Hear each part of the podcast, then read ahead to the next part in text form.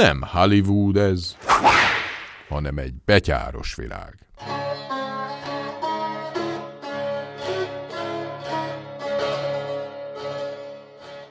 Mi alkalmazkodás Magyarországon?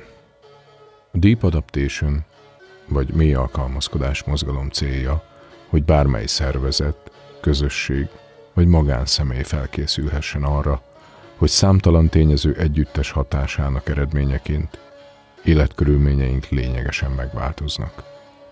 És a fennmaradás érdekében a legjobb tudásunk és szándékaink szerint alkalmazkodnunk kell az új feltételekhez. Ez a sorozat tartson bármeddig is, arra vállalkozik, hogy segítsen megérteni az összefüggéseket, és felhívja a magyar emberek figyelmét rá. Ezek az egymásra dominószerű hatással bíró események közvetlenül vagy közvetett módon, de drasztikus mértékben érinthetnek bárhol, bármikor, bárkit a Földön. Így a Kárpát-medencében is. Nem egy problémával kell szembenéznünk, hanem új korszak határán járunk.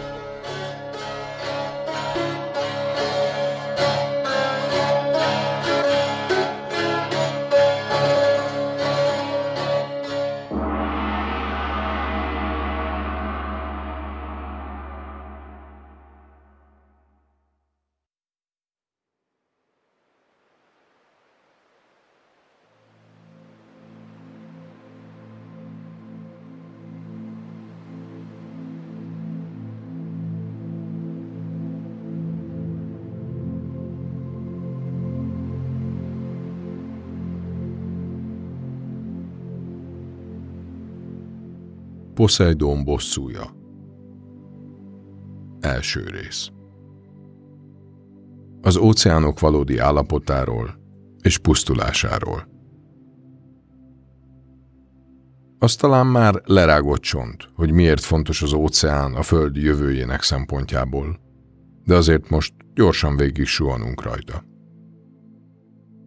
A világtenger a bolygó felszínének 70%-át teszi ki, az élővilág 50-80%-ának ad otthont, a Föld oxigénjének 50%-át állítja elő, a globális széndiokszid kibocsátás 25%-át, és az ebből származó hő 90%-át nyeli el, és körülbelül 3 milliárd embert táplál a tengeri állatokból készült ételek révén.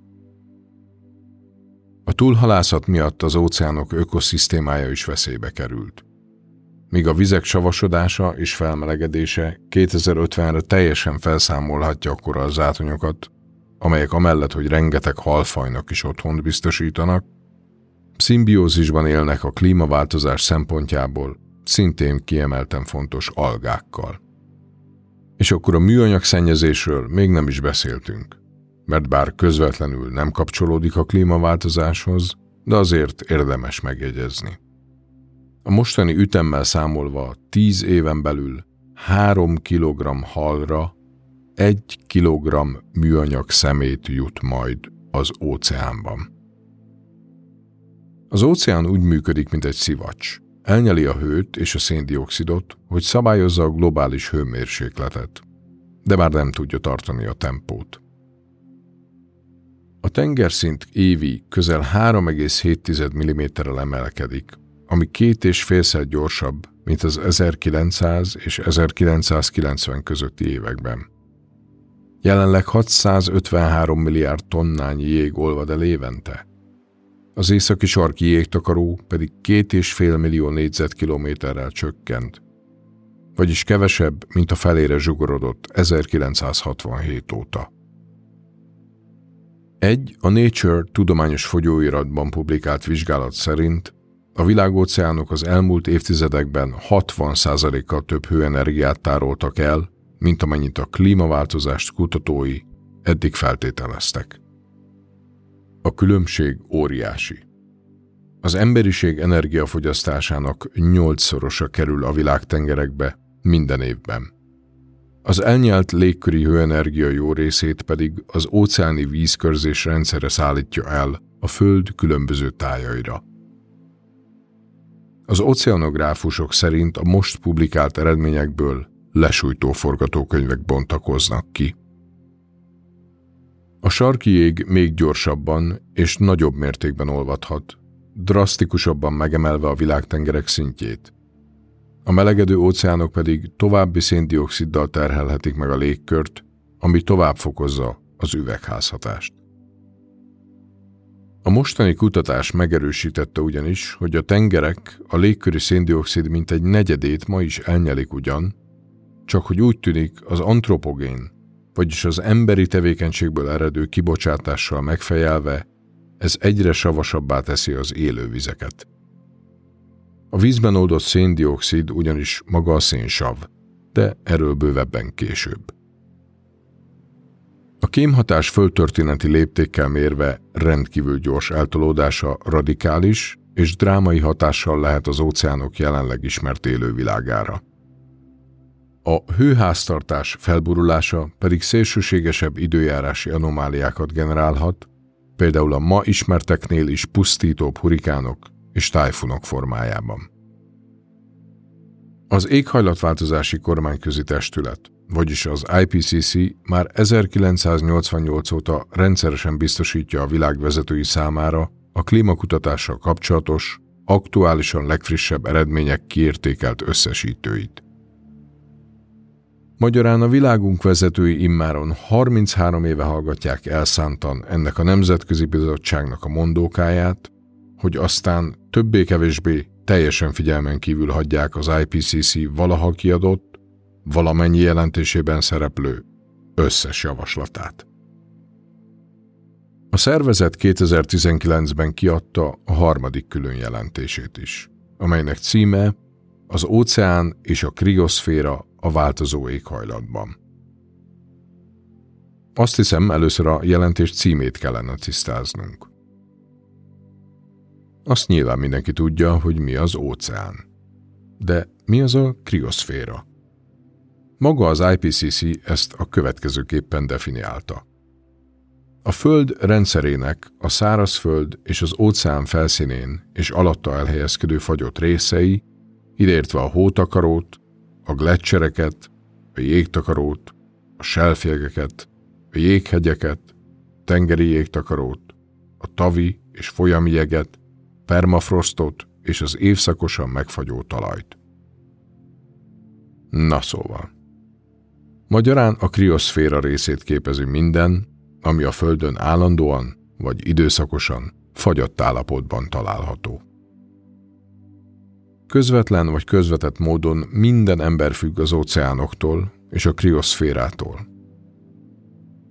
A világóceán a Föld felszínének 71%-át borítja, és a bolygónk összes vizének nagyjából 97%-át tartalmazza. A bolygó szárazföldjeinek 10%-át borítják gletszerek és jégtakarók.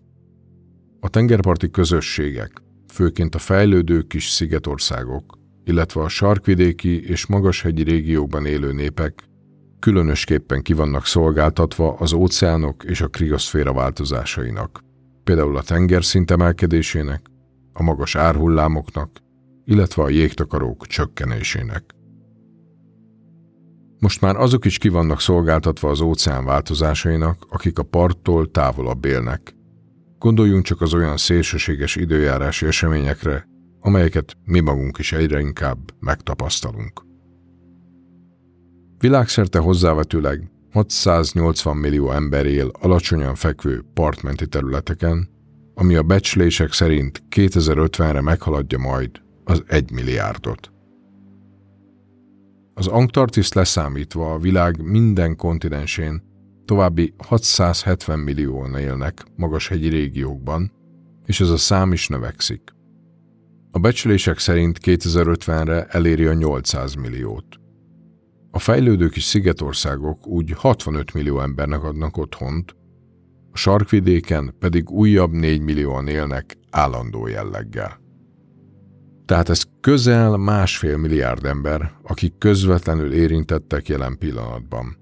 És a számuk 2050-re 2 milliárdra fog gyarapodni, ami akkor a föld lakosságának 20%-a lesz.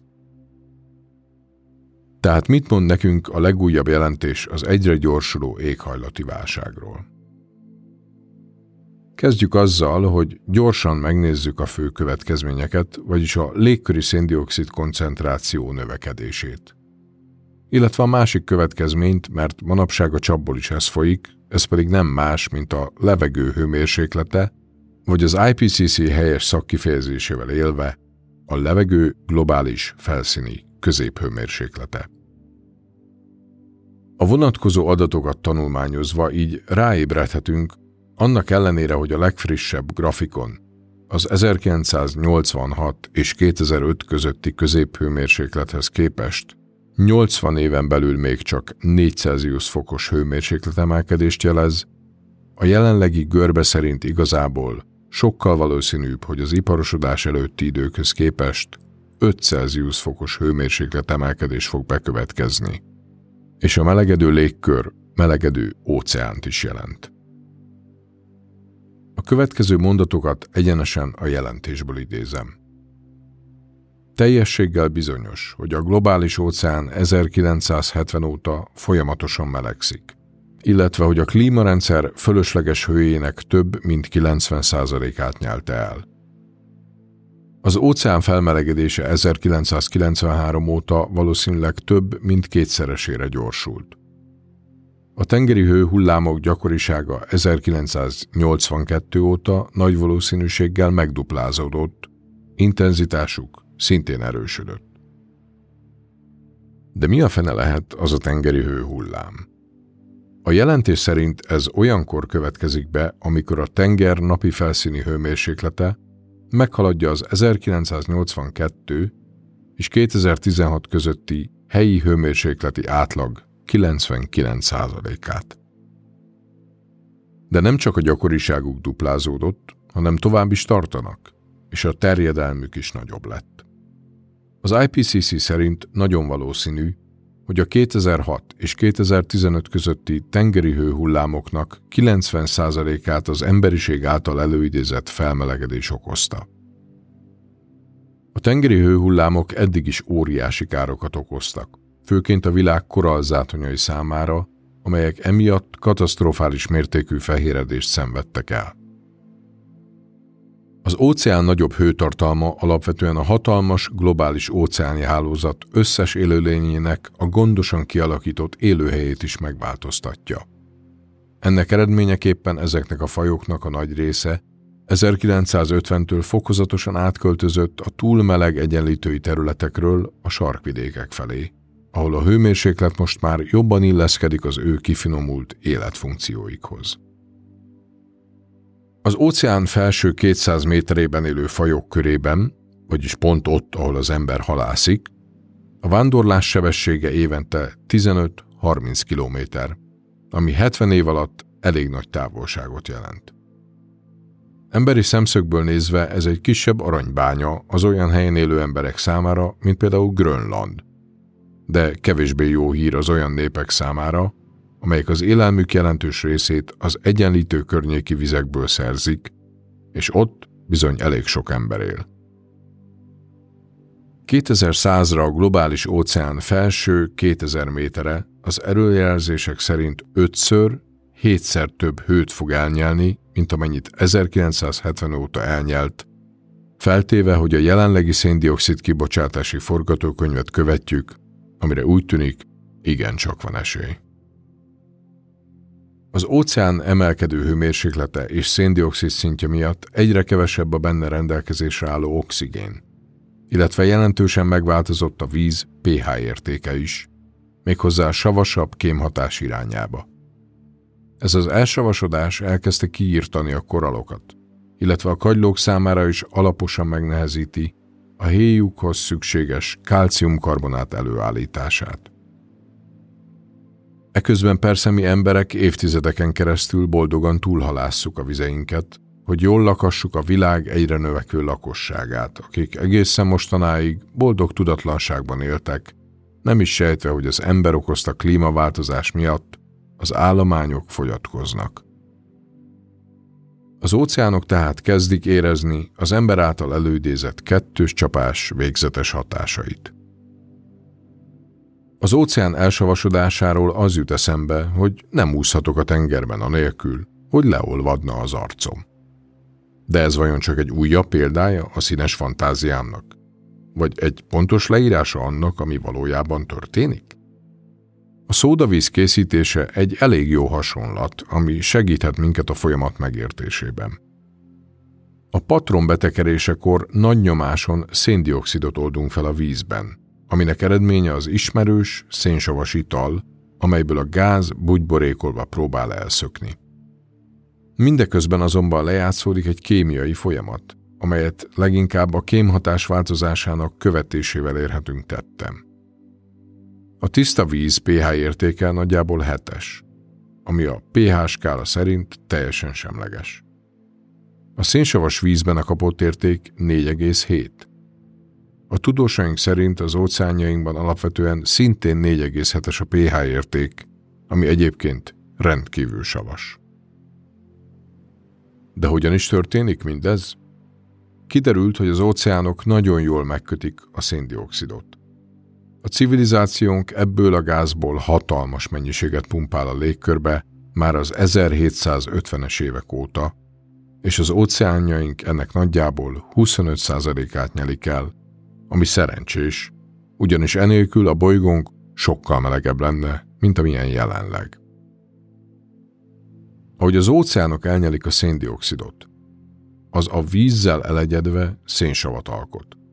Ennek az eredménye pedig az, hogy az óceánban élő messzes élőlények, köztük a különböző kagylók és csigák vázai lényegében feloldódnak, és az állatok tömegesen pusztulnak el, komoly űrt hagyva a táplálékláncban. És a probléma már a kitimpáncélosokat is érinti, mint a különböző rákféléket. A korallokról nem is beszélve. Az ő sorsuk és azáltal sok más fajé megpecsételődött. Az óceánok savasodása történelmileg összekapcsolódik mind az öt a Földön bekövetkezett nagy kihalási eseménnyel.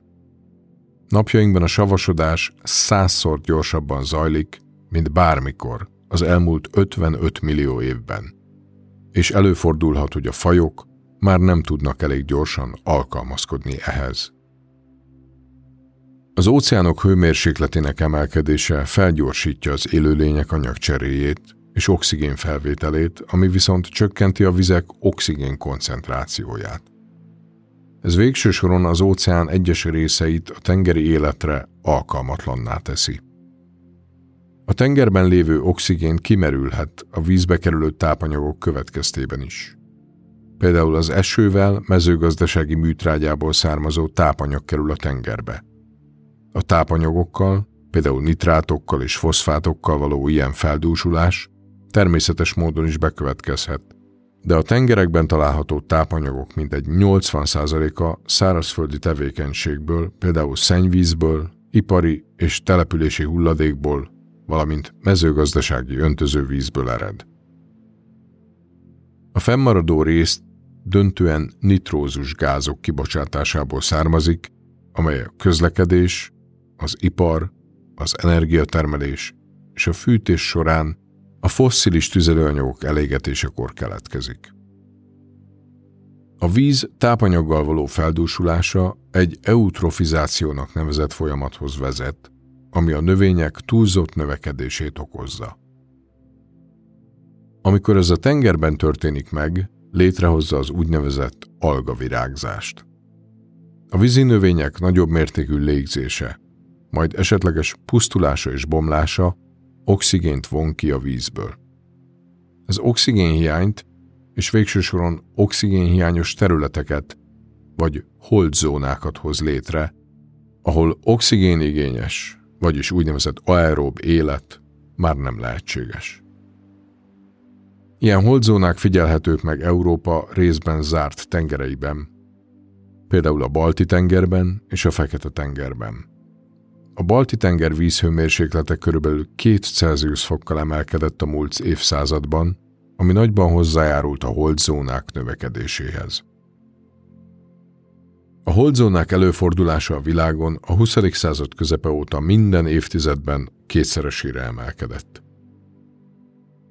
Sajnálatos módon, még ha az európai tengerekbe irányuló tápanyag kibocsátást azonnal meg is szüntetnénk, a már kibocsátott tápanyagok még évtizedekig további holdzónákat hoznának létre, mielőtt a tengerek eredeti állapotukat visszanyerhetnék. De hogy el ne feledkezzünk róla, akkor most mi a helyzet a krioszférával? Nos, az IPCC nagy bizonyossággal állítja, hogy a világ jégtakarói és gletszerei veszítenek a tömegükből. Hozzávetőleges becslés szerint, ha 360 milliárd tonna szárazföldi jég kerül az óceánba, az nagyjából 1 mm-es tengerszint emelkedést eredményez világszerte. 2006 és 2015 között a grönlandi jégtakaró évente átlagosan 280 milliárd tonnát veszített a jégtömegéből, ennek oka pedig főként a felszín olvadása. Ez tehát évente úgy 0,77 mm-rel járult hozzá a tengerszint emelkedéshez.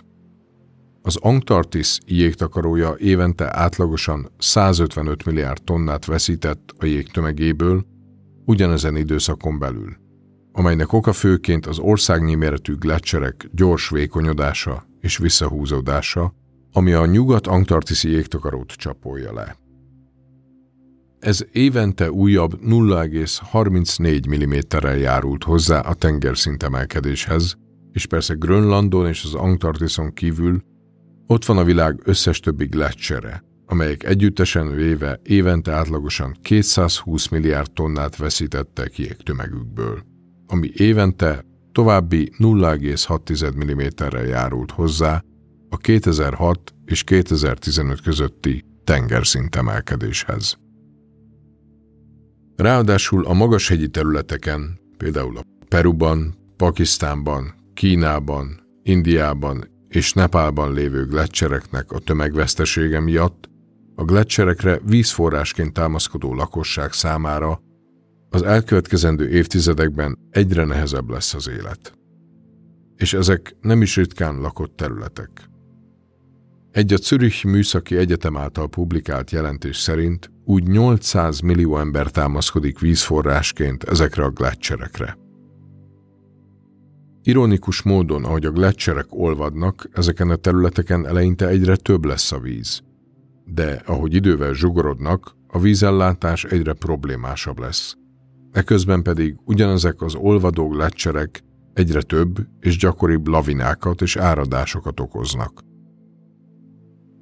Ugyanebben a tanulmányban a kutatók arra a megállapításra jutottak, hogy 2100-ra az Alpok mintegy 4000 gletszerének 95%-a eltűnhet, ha az üvegházhatású gázkibocsátást nem sikerül visszaszorítani.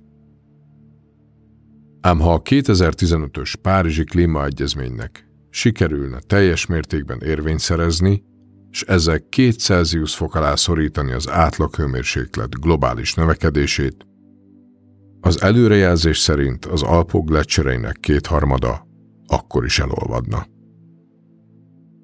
És hogy tetézzük a problémát, az emelkedő hőmérséklet a permafrostot is kiolvasztja, amely évezredeken át egyfajta ragasztóként funkcionált, összetartva a földet és a talajt.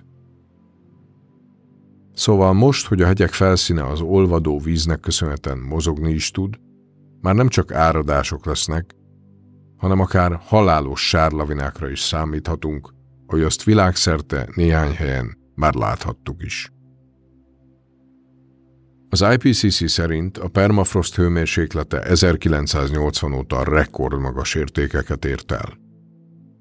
Az északi sarkvidéki és a boreális permafrost úgy 1400-1600 milliárd tonna szerves szenet tartalmaz, ami közel kétszer annyi, mint amennyi összesen az egész légkörben van. Erre és a következő évszázadra nagy permafrost olvadásokat jósolnak. A jelentés szerint a felszín felső 3-4 méterének permafrostja 2100-ra majdnem 70%-kal fog lecsökkenni. Ha továbbra is a jelenlegi széndiokszid kibocsátási forgatókönyv szerint élünk. Ennek eredményeképpen összesen több tíz, vagy akár több százmilliárd tonna permafrostból származó szén fog széndiokszid és metán formájában kiszabadulni a légkörbe.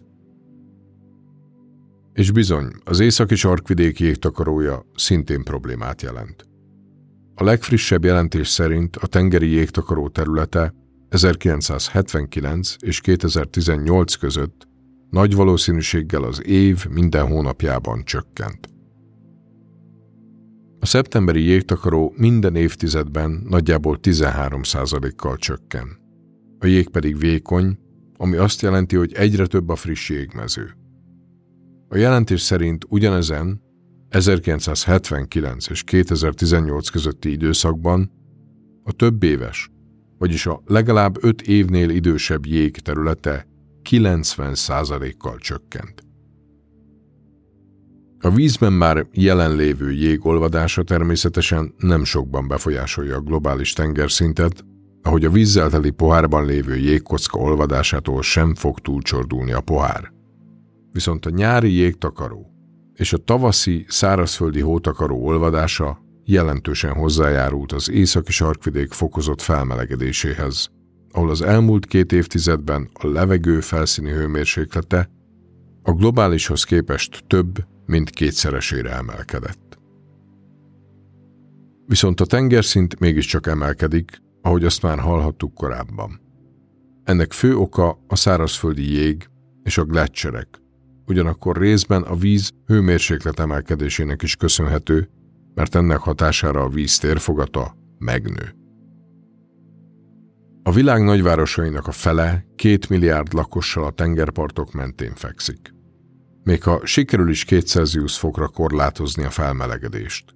A tudósok szerint a tengerszint emelkedés évente több ezer milliárd dolláros kárt fog okozni, illetve több százmillió ember lesz kénytelen elvándorolni. Felmerül továbbá az IPCC által szélsőséges tengerszint emelkedésnek nevezett esemény lehetősége is. Ez olyasmi, mint a 2008-as Nargis ciklon által okozott vihardagály, ami Myanmarban 138 ezer ember életét követelte. Vagy a 2005-ös Katrina hurikánt követő árvízkár, ami az USA szövetségi kormányának 16 milliárd dollárjába került kártérítés formájában. A jelentés szerint, ha továbbra is a jelenlegi életvitelünket tartva élünk, amit szabályozás nélküli forgatókönyvnek neveznek, akkor az elkövetkezendő néhány évtizedben előbb-utóbb eljön az az idő, amikor a régebben évszázadonként átlagosan mindössze egyetlen alkalommal bekövetkező szélsőséges tengerszint emelkedés a part közelben lakókat minden évben utol fogja érni.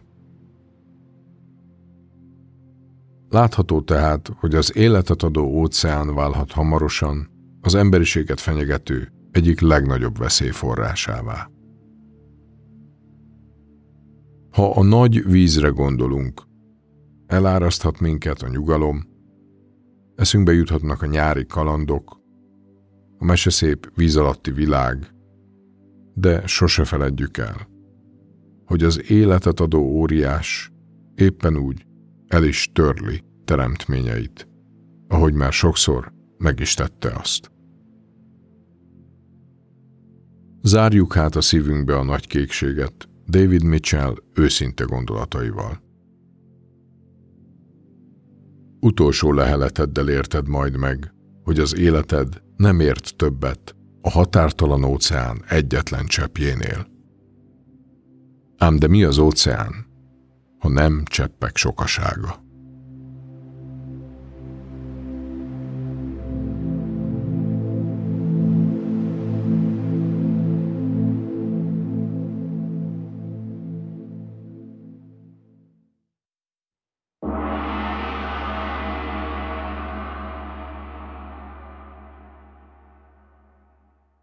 Mindössze annyiról dönthetünk, hogy mit kezdünk az idővel, ami nekünk adatott.